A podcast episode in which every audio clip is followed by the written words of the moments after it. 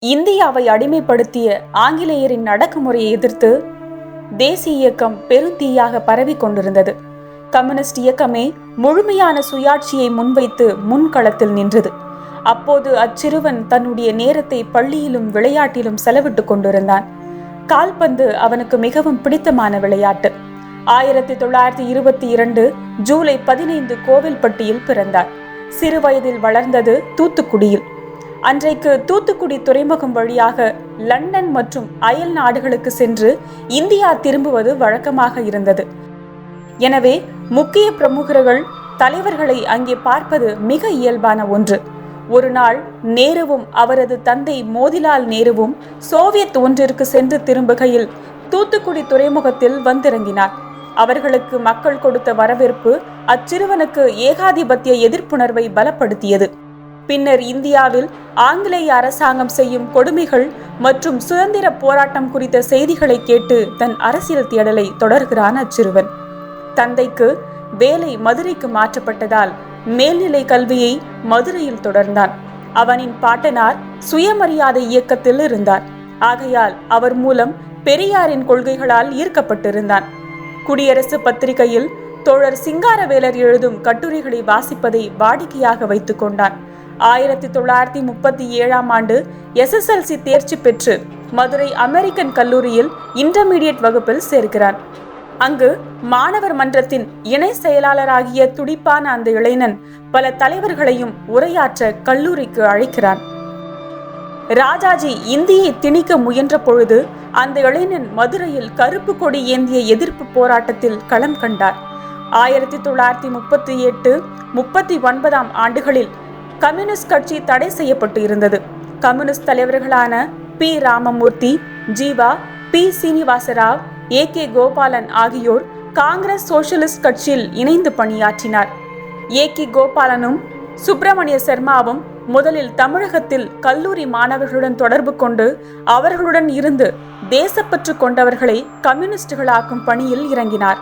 இதைத் தொடர்ந்து மாணவர் அரங்கத்தில் புயலாக வேலை செய்து கொண்டிருந்த அந்த இளைஞனை சந்தித்து தொடர்ச்சியாக அவனிடம் உரையாடினர். சிறு வயது முதலே முற்போக்கு சிந்தனை கொண்டவனாக வளர்ந்த அச்சிறுவன் இந்த உரையாடல்கள் மூலமாக தனியுடைமை ஒழிக்கும் கம்யூனிசம் தான் சுரநலை ஒழிக்கும் என்பதை உணர்கிறார் தோழராகிறார். அவர்தான் ஆங்கிலேய ஏகாதிபத்தியத்தின் சிம்ம சொப்பனம் கம்யூனிச பட்டறையில் வார்த்த இரும்பு மாணவர்களின் ஆதர்சன நாயகன் தொழிலாளர்களின் தோழர் விவசாயிகளின் தோழர் உண்மையான தேசபக்தர் தோழர் என் சங்கரையா.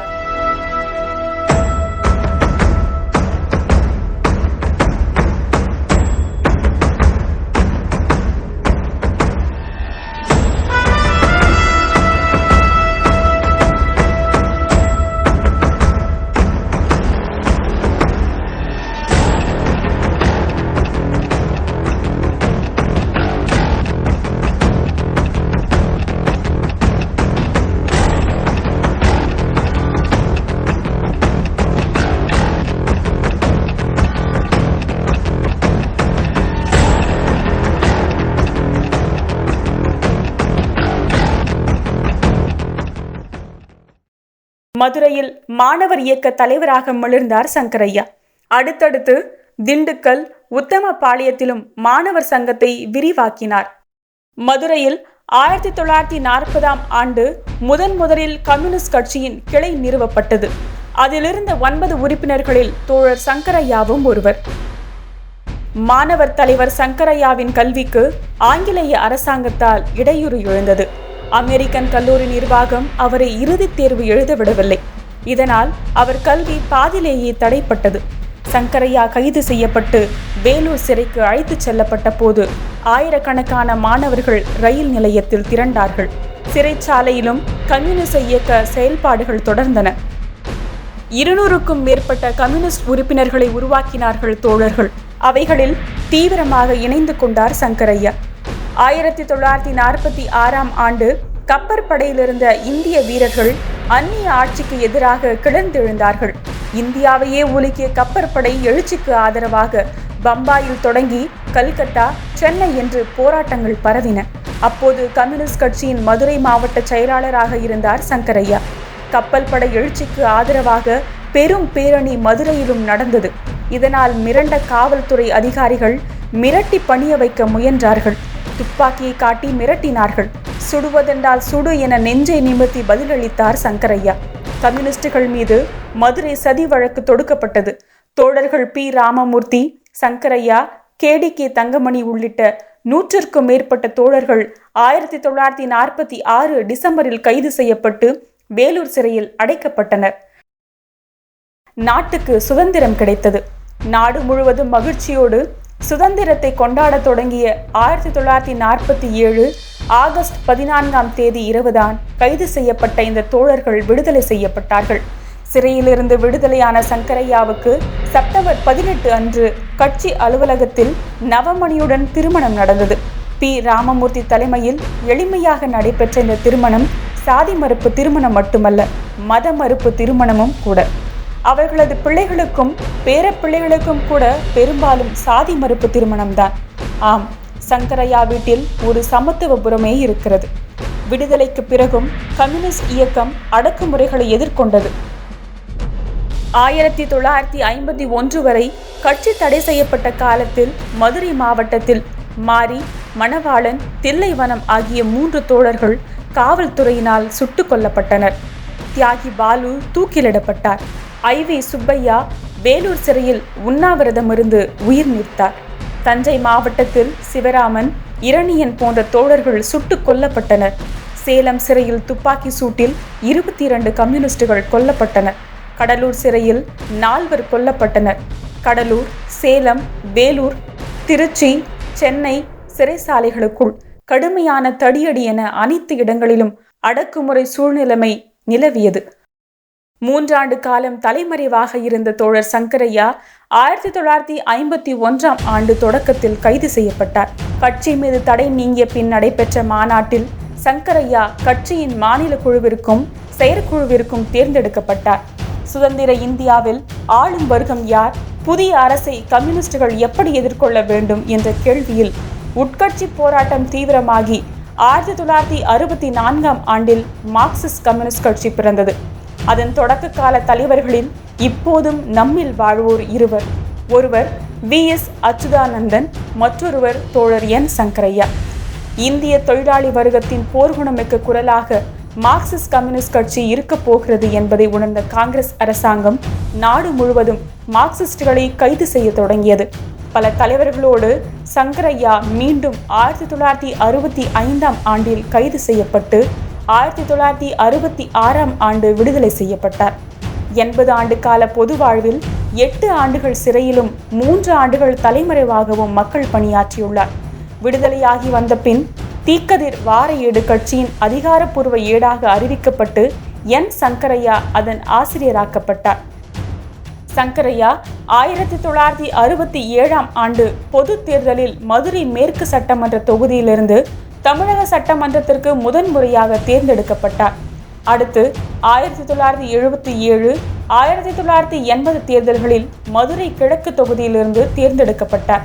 உழைக்கும் மக்களின் குரலாக சட்டமன்றத்தில் ஒலித்த தோழர் சங்கரையாவின் பதினோரு ஆண்டு கால சட்டமன்ற உரைகள் மிகவும் ஆழமானவை. கிராமப்புற வறுமைக்கு காரணம் நிலக்குவியல்தான். தமிழகத்தில் அந்த காலத்திலேயே இருந்து இதுவரையிலும் கொண்டு வரப்பட்டுள்ள உச்ச வரம்பு சட்டம் பயனளித்ததா? திமுகவும் அதிமுகவும் இங்கு மாநில சுயாட்சி கூடுதல் அதிகாரம் கோருகிறீர்கள். இது மகிழ்ச்சி தருகிறது. இப்படி கடன் வாங்கி நம்மை அடிமைப்படுத்தும் மத்திய அரசின் கொள்கைகளை எதிர்க்காமல் மாநிலத்தின் உரிமைகளை காப்பது எப்படி? உலக வங்கியிடம் நாம் வாங்கி கடனுக்கு வட்டியும் அசலும் செலுத்தத்தான் நமது நிதி உதவுமே தவிர ஒருபோதும் முன்னேற முடியாது. இன்று புதிய தாராளமய கொள்கை இந்துத்துவ வலதுசாரிகள் ஆட்சி என நாட்டை பீடித்துள்ள பிரச்சனைகளின் பின்னணியில் மார்க்சிஸ்ட் கட்சி நாட்டின் போக்கை முன்பே கணித்து நாட்டுக்கு எச்சரை மணி அடித்ததை தோழர் சங்கரையாவின் இந்த சட்டமன்ற உரை விளக்கும். ஆயிரத்தி தொள்ளாயிரத்தி தொண்ணூத்தி ஐந்தாம் ஆண்டின் கடலூரில் நடைபெற்ற மார்க்சிஸ்ட் கம்யூனிஸ்ட் கட்சியின் மாநில மாநாட்டில் தோழர் சங்கரையா கட்சியின் பதினைந்தாவது மாநில செயலாளராக தேர்ந்தெடுக்கப்பட்டார். இரண்டாயிரத்தி இரண்டாம் ஆண்டு பிப்ரவரி மாதம் வரை மாநில செயலாளராக செயல்பட்டார். தென் தமிழகத்தில் சாதிய மோதல்கள் மதவாத சக்திகளின் தாக்குதல் என்று எண்ணற்ற பிரச்சனைகளை கட்சியின் செயலாளர் என்ற முறையில் ஆராய்ந்து கட்சியின் நிலைப்பாட்டை அவர் சிறப்பாக முன்வைத்தார். மார்க்சிஸ்ட் கட்சி தனியாக போராடியதுடன் தமிழக அரசும் தீண்டாமை ஒழிப்பு மாநாடுகளை வலியுறுத்திய போது அரசு அதனை ஏற்றது. ஆயிரத்தி தொள்ளாயிரத்தி தொண்ணூற்றி ஏழாம் ஆண்டு செப்டம்பர் ஒன்றாம் தேதியன்று மதுரையில் தமிழக முதல்வர் கலைஞர் கருணாநிதி தலைமையில் நடைபெற்ற மாநாட்டில் சங்கரையா தீண்டாமை முற்றாக ஒழிய தீவிர நில சீர்திருத்தம் செய்ய வேண்டும் என்று வலியுறுத்தினார். கே ஆர் நாராயணன் தொண்ணூற்றி ஐந்து சதவீதத்திற்கும் அதிகமான வாக்குகள் பெற்று வெற்றி பெற்றுள்ளார். அவரை குடியரசுத் தலைவராக அனைவரும் ஏற்றுக்கொண்டுள்ளார்கள். ஆனால் மேலூருக்கு அருகில் மேலவளவு ஊராட்சியில் தாழ்த்தப்பட்ட மக்களுக்கு என்று ஒதுக்கப்பட்ட அந்த ஊராட்சியில் போட்டியிட்டு வெற்றி பெற்று பொறுப்பேற்ற முருகேசனும் அவருடன் ஐந்து பேரும் வெட்டி படுகொலை செய்யப்பட்டுள்ளனர் என்றார். மதுரையில் மாணவர் சங்க செயல்பாடுகள் தொடங்கி கட்சியின் மாவட்ட செயலாளர் மாநில செயலாளர் மத்திய குழு மத்திய கட்டுப்பாட்டு குழு தலைவர் விவசாய சங்கத்தின் மாநில செயலாளர் அகில இந்திய பொதுச் செயலாளர் என சங்கரையா அவருடைய வாழ்நாளில் நீண்ட நெடிய சேவையை மார்க்சிய லெனினிய வழியில் ஆற்றியிருக்கிறார். நூறு வயதில் தோழர் என் சங்கரையா எண்ணற்ற நபர்களோடு பழகியிருப்பார். இருந்தும் கட்சியில் அவருக்கு அறிமுகமாகியிருந்த தோழர்களை சந்திக்கும் போது கூறிய நினைவாற்றலோடு அவர்களை நலம் விசாரிப்பார். சென்ற முறை குடும்பத்தை அழைத்து வருகிறேன் என்றாயே அழைத்து வந்தாயா? பிள்ளை கல்லூரி படிப்பை முடித்திருப்பானே என்ன வேலை செய்கிறான்? என எப்படி துல்லியமாக நம்மை குறித்து நினைவில் வைத்து விசாரிக்கிறார் என தோழர்கள் நெகிழ்ந்து போவார்கள். தோழர் சங்கரையாவின் வரலாறு ஒரு கம்யூனிஸ்ட் தலைவர் ஒரு தனி மனிதரின் வரலாறு மட்டுமல்ல தமிழக கம்யூனிஸ்ட் இயக்க வரலாற்றின் ஒரு பகுதியே இன்குலாப் ஜிந்தாபாத் என்று முழக்கமிடும்போது எந்த அரசாங்கமும் அதிராமல் அடங்கியது இல்லை. இன்றும் எண்ணற்ற மாணவ இளைஞர்களுக்கு உத்வேகமூட்டும் ஆதர்ச நாயகனாக விளங்கும் தோழர் என் சங்கரையா இன்று தனது நூறாவது ஆண்டில் அடியெடுத்து வைக்கிறார். அவருக்கு செவ்வணக்கங்கள்.